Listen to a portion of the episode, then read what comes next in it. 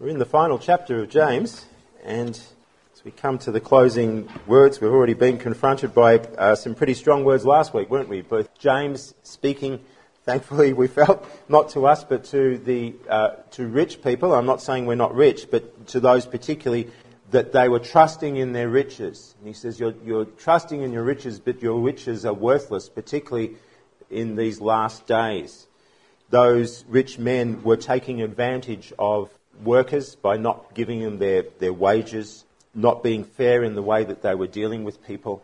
God reminded them through James, taking on almost like an Old Testament prophet voice to say that you are going to face judgment if you don't change your ways.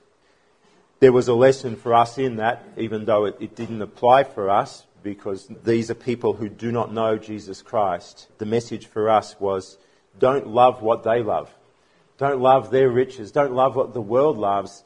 Don't try to be like the world with all of their riches. Rather, we should set our focus on Jesus. And that brings us to this passage today because it now comes back to us and says, in that world, in a world where everybody is scrambling for money and they're treating everybody badly and there's such wickedness going on, what are we supposed to do? How are we supposed to act? Well, he says quite simply, be patient. I, I don't know, are you a patient person? We like to think of ourselves as patient. I try to be. I try to be patient when I drive through the McDonald's and they take forever to get my order. I try to be patient when you're on the phone to the phone company or the electricity company and they say, you are 12th in the queue and you're just waiting and waiting. It's something that we struggle with. This patience he's talking about here is a little bit different, but it is something that every, all of us struggle with, particularly today because Today, everything is so rush, rush, rush, rush. We have to do things faster and quicker and save time. And so we're not used to waiting. Nowadays, everything seems to come to us instantly. I know when I used to work as a salesperson uh, many years ago, I would go and visit customers and then I would say, I will send a, a quote to you, I'll send a proposal to you. And I would go back and we'd go to the office and write it up and type it up and you put it in the post and you put a stamp on it and then you'd send it and they would get it maybe the next week. Then there came the fax machine. Wonderful thing. Well, kids don't know about fax machines nowadays. They hardly see them. You could take a piece of paper and you could put it into this fax machine and you dial a number and you press it and it goes through and it comes out and they get it at that end. And that was great. But then people said, well, can you fax it to me? I want it now. So then came email and then they said, no, can you email it? And then so when people used to be willing to wait a week, I, I found myself getting times in business where people would say you'd send a proposal and then 30 minutes later they'd say, Where is it? It hasn't come yet. Things have changed. Yes, we can do things faster, but people get impatient as a result of that. When we look at what's going on in the world today and the world is turning further and further away from God and Christians are being persecuted, James says, we are to respond with patience. Be patient, therefore, brethren. Be patient unto the coming of the Lord. Now, the word that's here is for patience.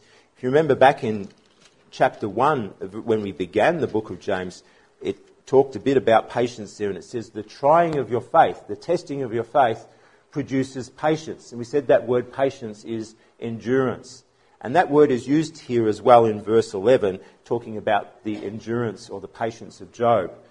But the word here that's talking about patience is a slightly different word, and it means to be long tempered, not short tempered when we're short tempered, we are frustrated and we get annoyed with each other. We're supposed to be long tempered. We're supposed to be long suffering, gentle with people. This word is more to do with how we respond to people. The other word is more has to do with how we respond to the trials, the situations that we have in life. We're supposed to be patient in both. He reminds us that as believers, not to get angry with those who persecute you, not to try and fight back. Jesus said, My kingdom is not of this world. If it was, my people would fight. So we are to be patient. It's something that we need to work on, we need to develop. Patience, we're told, or long suffering, is a fruit of the Spirit. When the Holy Spirit is in our lives, when we become believers, He, he works in our lives to produce patience. And as we heard in verse 1, that, that often comes through times of testing, testing of our faith. The main theme of this passage, of course, is to be patient, and he gives us some reasons why we should be patient. He says Be patient, therefore, brethren, unto or until the coming of the Lord. Now, we just sang a hymn saying Jesus is coming again. That is, in fact, exactly what the Bible teaches. There's over 300 references in the New Testament about the second coming of Jesus Christ. We know the world celebrates the birth of Jesus into this world when he came into this world, took on flesh as a baby, and he grew up. That's the first coming of Christ. But Jesus says, I am coming again. I am going to be coming again. He's, in John 14, he says this Let not your heart be troubled, he said to his disciples. You believe in God, believe also in me. In my Father's house are many mansions. If it were not so, I would not have told you. I go to prepare a place for you. And if I go and prepare a place for you, I will come again and receive you to myself, that where I am, you may be also. Jesus is coming back to take us to be with him, but he's also going to come back to the earth when Jesus left this earth, he, after he died, he rose again. He spent 40 days with his disciples. And just before he went, he gave them the Great Commission. He said, Go into all the world and tell the good news, make disciples of all nations.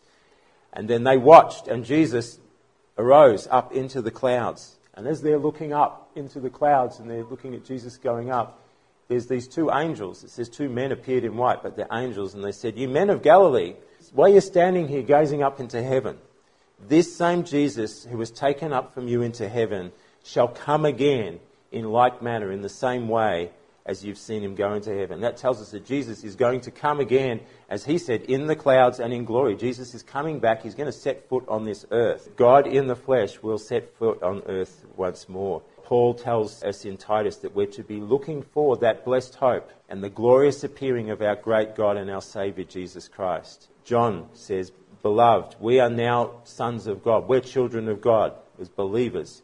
And it doesn't not yet appear what we shall be, but we know that when he shall appear, we shall be like him, for we shall see him as he is. There is a wonderful promise of the return of Jesus Christ. Jesus spoke about this quite a lot when he was on the earth as well, talked about his second coming. Well, when's that going to happen?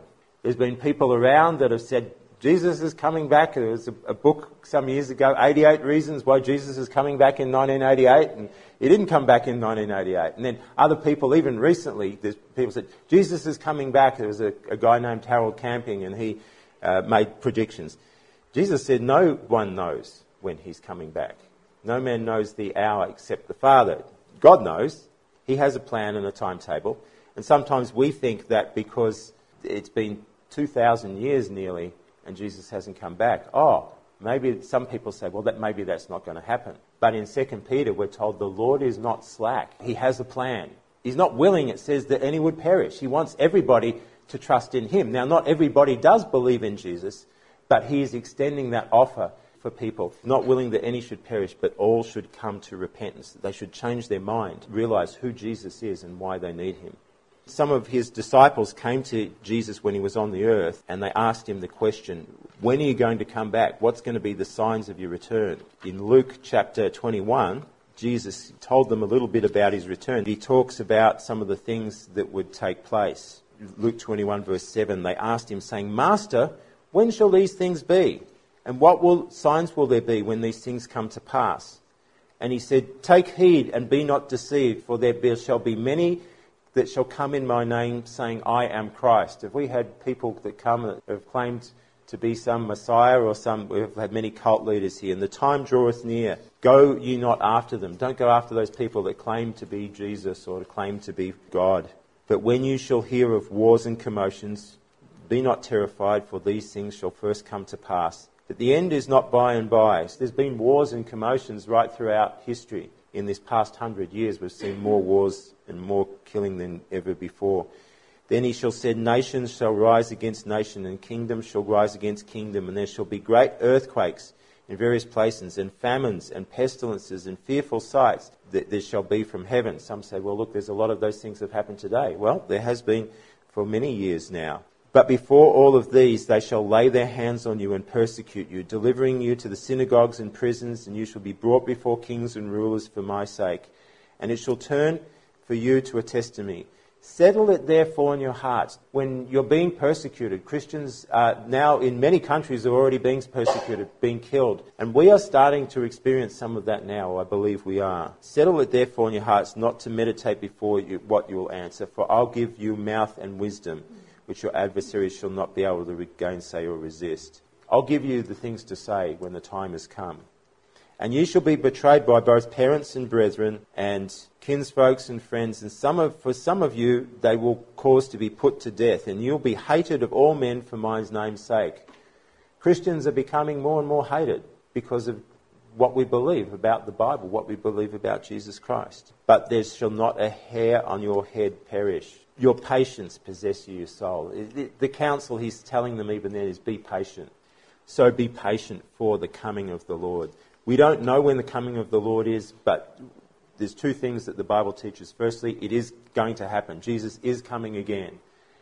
And secondly, it could happen at any time. Often people try to look at these signs I've just mentioned and say, well, look, there's more earthquakes and this is happening and this is happening, therefore Jesus might be coming back. But you know what? Since the early time, they have been expecting the, the return of Jesus Christ. Even now in this book of James, he's saying, be ready, be patient, because God, Jesus Christ, is coming back soon. That was nearly 2,000 years ago.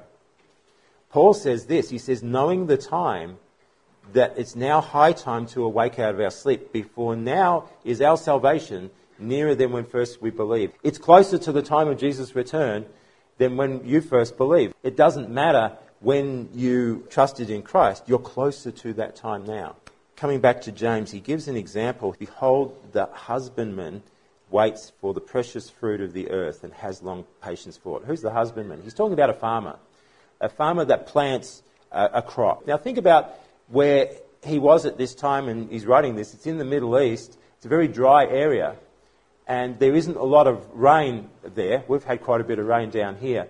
They would plant their crops, their wheat and their barley and the different crops that they had they needed two lots of rain. They needed rain when you plant early in the season, and they needed rain later in the season. And they have to be patient in between that. They have to wait. Now, I know, Nick, you uh, work on a farm that plants uh, some plants and sells them like um, lettuce and herbs and things like that. And you have to sow seeds each week. And when you sow them, do you just, the next day, can you pick them? How long do you have to wait? Yeah, so some of them are a couple of months that you have to wait for the, the crop. And so they need to, at that work, they need to continue to be planting seeds, don't you? And they've got greenhouses and things like that. This is the example he's saying, you know, we need to be patient because God is going to bring a harvest in the right time. And just like the farmer and the person that plants needs to be patient, we need to be patient to see what not only God is doing in our lives, but what he's doing in this world it's easy to look around at all the problems in the world, to look at all the, the things that are happening, even to look at each other and to get frustrated. James is saying, and God's saying, we need to be patient. We need to wait. God is working. Now, being patient doesn't mean we sit and do nothing. When you're on the farm, once you've planted those seeds, do you do, do you still have to do other things? Yeah, you've got to water and tend it and do all these sorts of things. And God says for us in our spiritual lives, it's not a matter of just sitting back and waiting for the Lord to come. You know, there have been people throughout the ages that have done that. They've got in little communities. Some have said, we'll all put on white robes and we'll go up to the hills and we'll just wait there for Jesus to come back. And there have been people who have done that. And Jesus has not come back yet. God says, no, we're not supposed to do that. We're not supposed to just stand there and wait for that. He said in one of the parables, he said, occupy till I come. Be busy. God has things for us to do on this earth. Well, just don't get focused on trying to make money and try to please yourself here and now.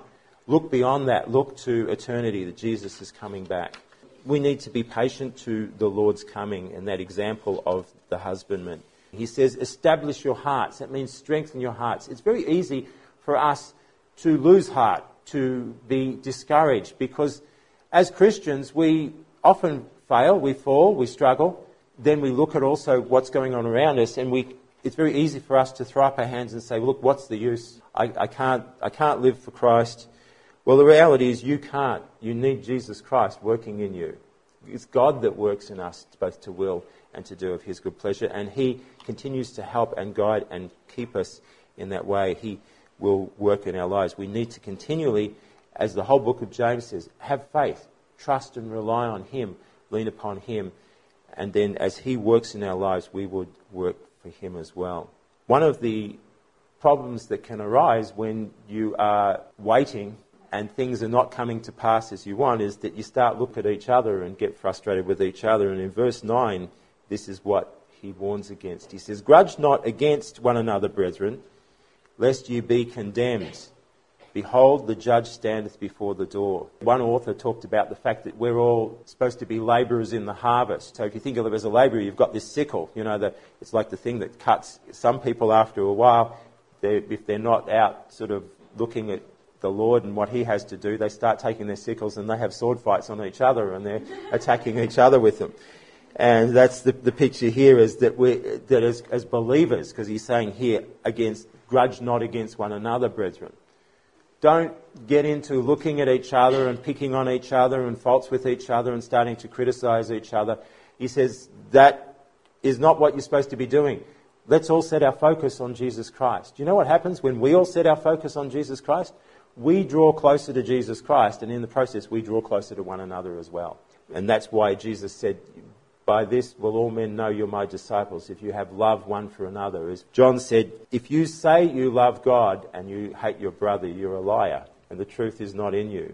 Certainly, there is times when we need to warn one another, rebuke one another, and restore one another. And it's not to say that there can be any time of correction or even things like that. But one of the problems that we have is when we, and we've seen this in James, is when we start to fight and war with each other, we're thinking about ourselves. And often we'll lift ourselves up because we want our cause to be there, and which is often results in pride. And he's reminding us, because of the time we're in, because Jesus Christ is coming back, all the more, don't do that. Don't, don't fight and bicker and argue with each other as believers. Why?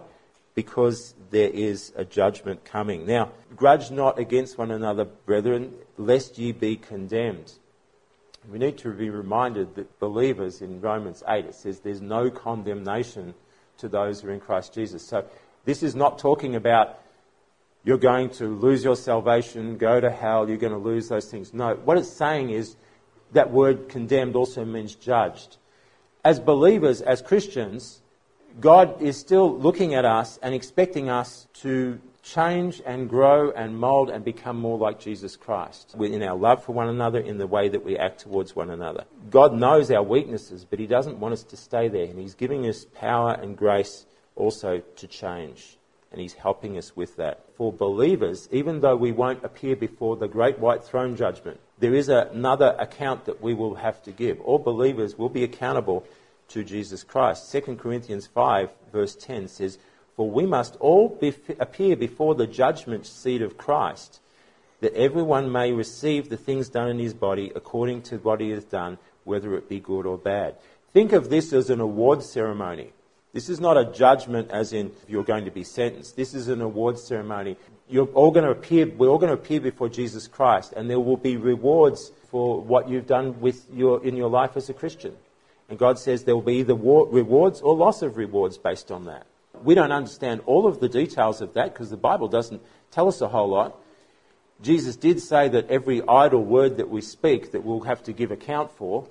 We're also told in 1 John chapter 2, it's possible for us, if we're not living in the right way, to be ashamed at his coming. So, not ashamed of Jesus Christ, but when Jesus Christ comes, there will be some shame for us. Now, I believe that's only temporary because Jesus says, enter into the joy that we have. But the whole point here is that the judge is standing at the door.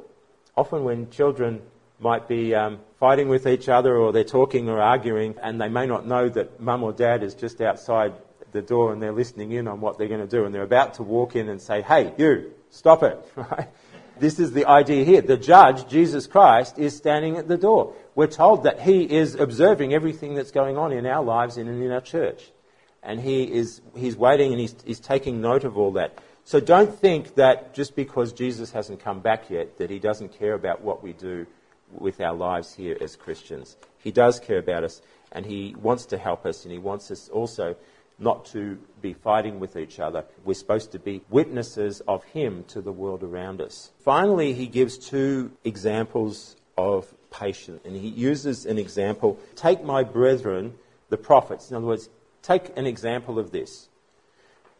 there's these people, remember, in the Old Testament, and these are Jewish uh, believers, so they would know too well, the prophets. If you take your Bible and you look, you'll see that there's a whole section in the Old Testament, beginning with Isaiah, Jeremiah, Ezekiel, and, and then a whole bunch of what we call minor prophets, smaller prophets, of people that spoke the word of God. God gave the message to and gave them a responsibility, just like He's given us a responsibility today to take a message to the world around them. Take their example. They've spoken in the name of the Lord of suffering and affliction and of patience. If you go back and take some time to read the Old Testament prophets, you'll find out that these uh, who spoke the word of God suffered for what they went through. They would take the message and they'd share the message their entire lives, and no one would respond to it.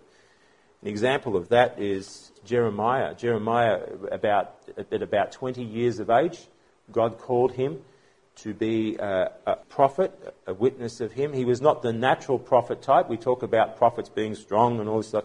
He's called the weeping prophet. He was a very sensitive sort of person. He lived in a time of great wickedness and disobedience. God said to him, I don't want you to, to get married.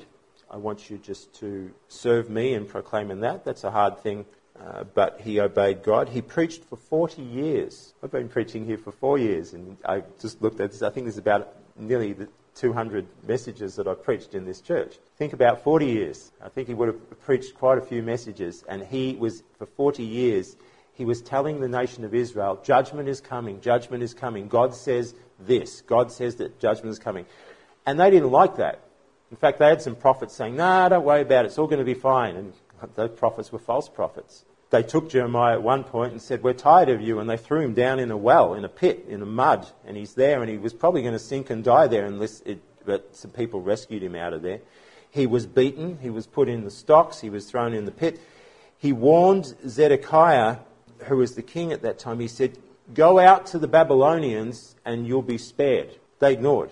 Right? And he was killed there. He was ignored, and in fact, we don't have any record in all of his time of 40 years of preaching of anyone ever saying, I believe it.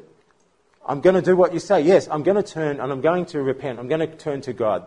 There is no record of that at all of people reading it. Now, how would you like that? 40 years of just continuing, consistently taking this suffering, being afflicted from it. And he was just one of the prophets. If you're in James, turn back a few pages just to Hebrews. And Hebrews chapter 11 gives us this uh, wonderful account of different people in the Bible, and it's talking about faith.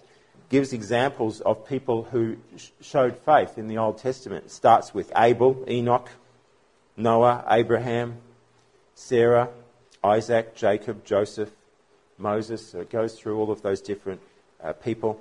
And then as it comes to the end, it starts to talk about the prophets. And it says, And what more shall I say in verse 32? For the time would fail me to tell of Gideon and Barak and Samson and Jephthah and of David and of Samuel and of the prophets. And it goes on to say some of the uh, incredible things that God did through their lives. But it comes to verse 36 and says, Others, speaking about the prophets here, had trial of cruel mockings and scourgings. Yes, moreover, bonds and imprisonment. They were stoned. They were sawn asunder. It, the tradition has that Uzziah was actually killed by being sawn in two. They were tempted. They were slain with the sword. They wandered about in sheepskins and goatskins, destitute, afflicted, tormented, of whom the world was not worthy. They wandered in deserts and in mountains and in dens and in caves of the earth.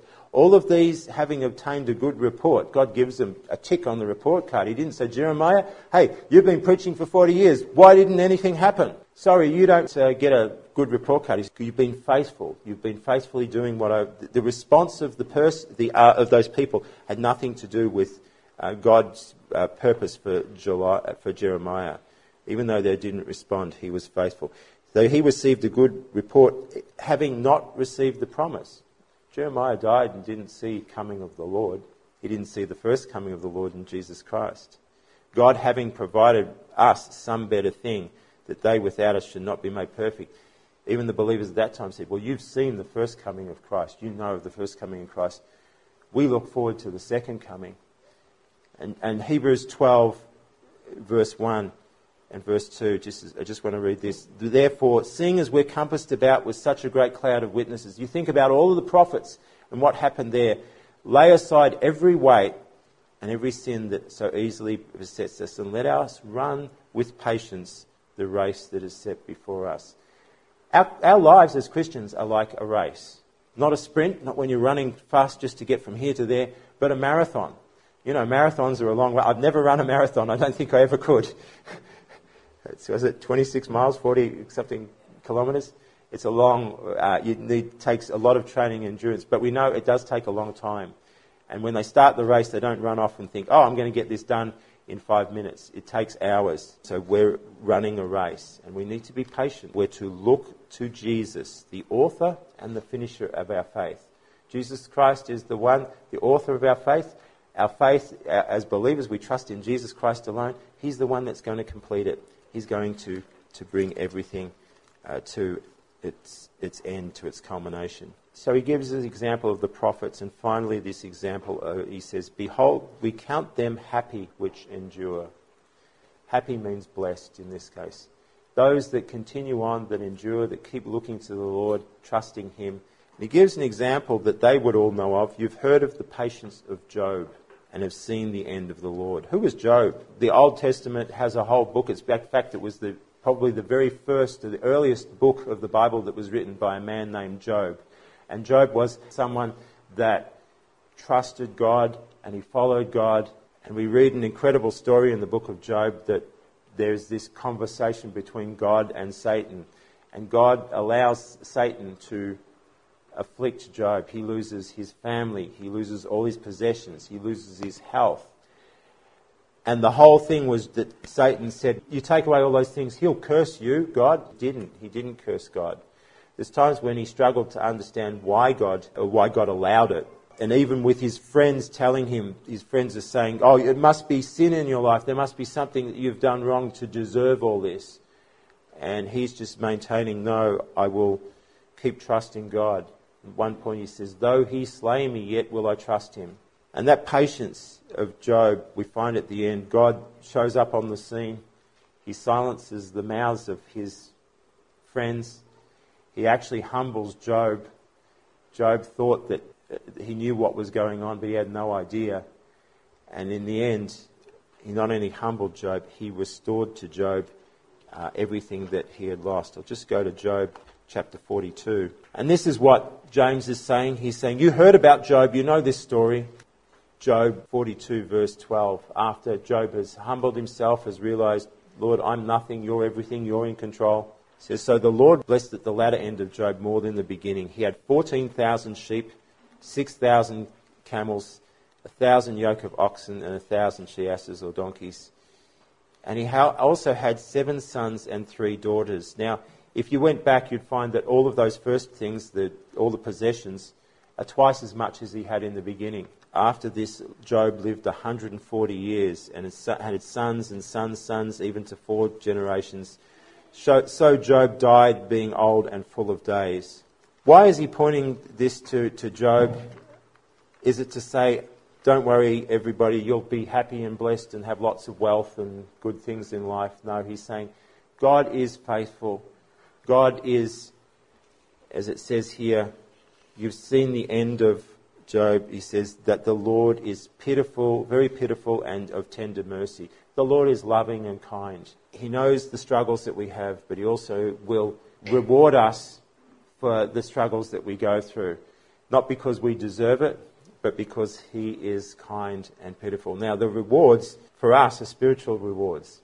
When we go to be with Jesus, we will have the glory and the riches, not physical riches, but eternal spiritual riches, blessings that God gives us. And most, the most greatest blessing, of course, will be to be with Jesus Christ. There's a hymn, it's not in our hymn books, uh, but uh, it's one that uh, I have often sung in the past, and you might know it.